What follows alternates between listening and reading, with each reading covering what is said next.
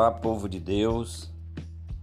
Eu sou o pastor Misael Leandro, pastor da Igreja Cristã Evangélica Ebenezer em Fortaleza, e nós estamos iniciando mais uma semana e eu tenho a grata satisfação de iniciar nessa segunda-feira compartilhando com você a palavra de Deus através desse devocional para que você tenha alegria no Espírito Santo, para que você viva de uma maneira plena diante do seu Deus, para que você possa crescer na graça e no conhecimento pleno de Jesus Cristo e na sua vida de cação.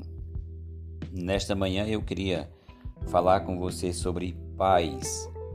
Paz é algo que o mundo anseia, que os homens estão sempre buscando para si. E eu tenho três definições sobre paz. A primeira definição que eu queria lhe dar sobre paz significa que paz é uma relação entre pessoas que não estão em conflitos. Minha segunda definição diz que paz é ausência de problemas, ausência de violência. E a terceira definição sobre paz diz que paz é um estado de calma ou tranquilidade é uma ausência de perturbação e agitação.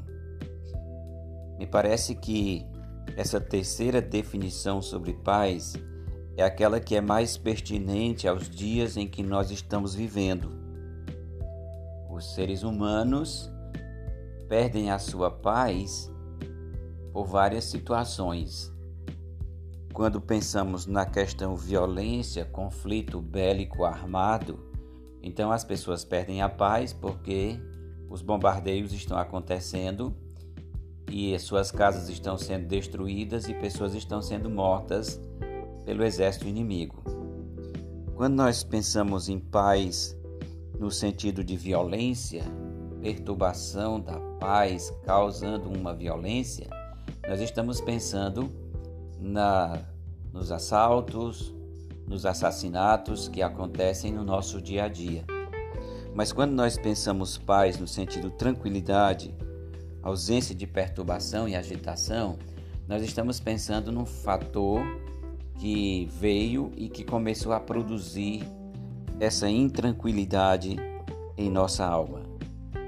Diante disso, nós podemos então focar na pandemia que nós estamos enfrentando ela de fato trouxe para nós uma intranquilidade, uma ausência de, de paz. Mas é possível que, como filhos de Deus, mesmo enfrentando todas as adversidades que se levantam diante de nós, é possível vivermos em paz. E como é possível a paz estar no meu coração a paz está no seu coração. Como é possível vivermos tranquilos? Como é possível vivermos ah, livres de uma ausência de perturbação em nossa alma? Isso é possível a partir da minha visão em relação à palavra de Deus. Isso é possível a partir da sua visão da palavra de Deus. No Salmo 119 e o versículo 165, o salmista diz: Grande paz tem os que amam a tua lei, para eles não há tropeço. Grande paz, tranquilidade plena está proposta para todos aqueles que amam a palavra de Deus. É claro que quando o salmista escreve, ele se refere à lei e não à Bíblia como um todo, porque até aquele momento o que existia era a lei, depois existem os Salmos e os Profetas, o que fecha o, o cano do Velho Testamento, e mais tarde, então, se tem o Novo Testamento a partir da vinda de Jesus Cristo a esse mundo. Então, o salmista foca a lei, mas hoje nós focamos a Bíblia. Podíamos então parafrasear o versículo dizendo: Grande paz tem os que amam a Bíblia Sagrada. Aqueles que amam a Bíblia não tropeçam, Aqueles que fazem da Bíblia o firme fundamento para suas vidas não tropeçam. E mesmo em dias de escuridão, mesmo em noites tristes de choro, ainda assim aqueles que amam a palavra de Deus vão estar em grande paz. Essa paz, ela vai vir para mim e para você à medida da nossa meditação. Não é apenas eu dizer que eu amo a Bíblia, não é apenas você dizer que ama a palavra de Deus.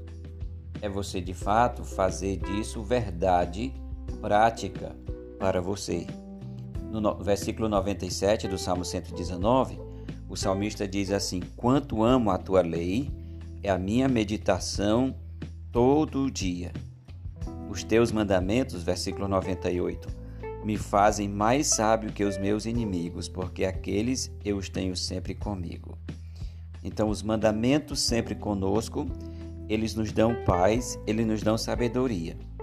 Então, como é que eu posso mostrar o meu amor pela palavra de Deus? É a partir da minha meditação nela. Entretanto, eu não posso meditar na Bíblia, você não pode meditar na Bíblia a menos que você leia a palavra de Deus. Então, nosso amor pela palavra se expressa a partir do momento que nós começamos a ler a palavra de Deus e, em segundo momento, a partir da nossa meditação na palavra de Deus. Essa leitura e meditação na palavra de Deus, elas vão nos trazer essa grande paz que o versículo 162 nos diz: Grande paz tem os que amam a tua lei, e para eles não há tropeço. Nós precisamos então ter como nosso prazer a meditação na palavra de Deus. Isso é o que nos faz abençoados isso é o que nos dá paz e bênção de Deus no meio das adversidades. No Salmo 1, o salmista escreve dizendo: Bem-aventurado é o homem que não anda no conselho dos ímpios, não se detém no caminho dos pecadores e nem se assenta na roda dos escarnecedores. Antes, o seu prazer está na lei do Senhor e na sua lei medita de dia e de noite na sua lei medita de dia e de noite. Então, quando nós amamos a palavra de Deus, nós fazemos uso dela por meio da leitura e nós temos o cuidado de meditar. A meditação é um processo parecido com a ruminação que alguns animais fazem. É trazer de volta para a mente a palavra e é repensar os conceitos espirituais de Deus para a nossa vida é de fato ter Deus conosco 24 horas em nosso caminhar. Isso nos torna homens abençoados, mulheres abençoados, abençoadas, e isso nos dá a paz que somente Deus pode nos dar. Isso nos dá grande tranquilidade, isso nos dá calma e isso traz ausência plena de perturbação e de agitação, mesmo que as coisas estejam difíceis. Portanto, ame a palavra de Deus. Ame a Bíblia Sagrada. Faça dela o seu manual de vida. Medite nos seus conceitos. Medite no que Deus tem dado a você como fundamento para viver em paz nesse mundo.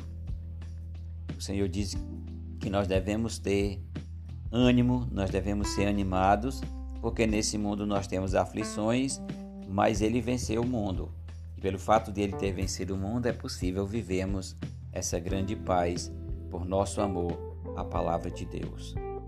Fique firme, fique amando ao Senhor, fique amando a Sua palavra, meditando nela e vivendo de uma maneira plena para a glória dele. Que o Senhor te abençoe, te dê uma semana cheia da graça dele e, sobretudo, que você passe essa semana amando a palavra e meditando nela para a honra e glória de Deus. Um forte abraço. Deus te abençoe.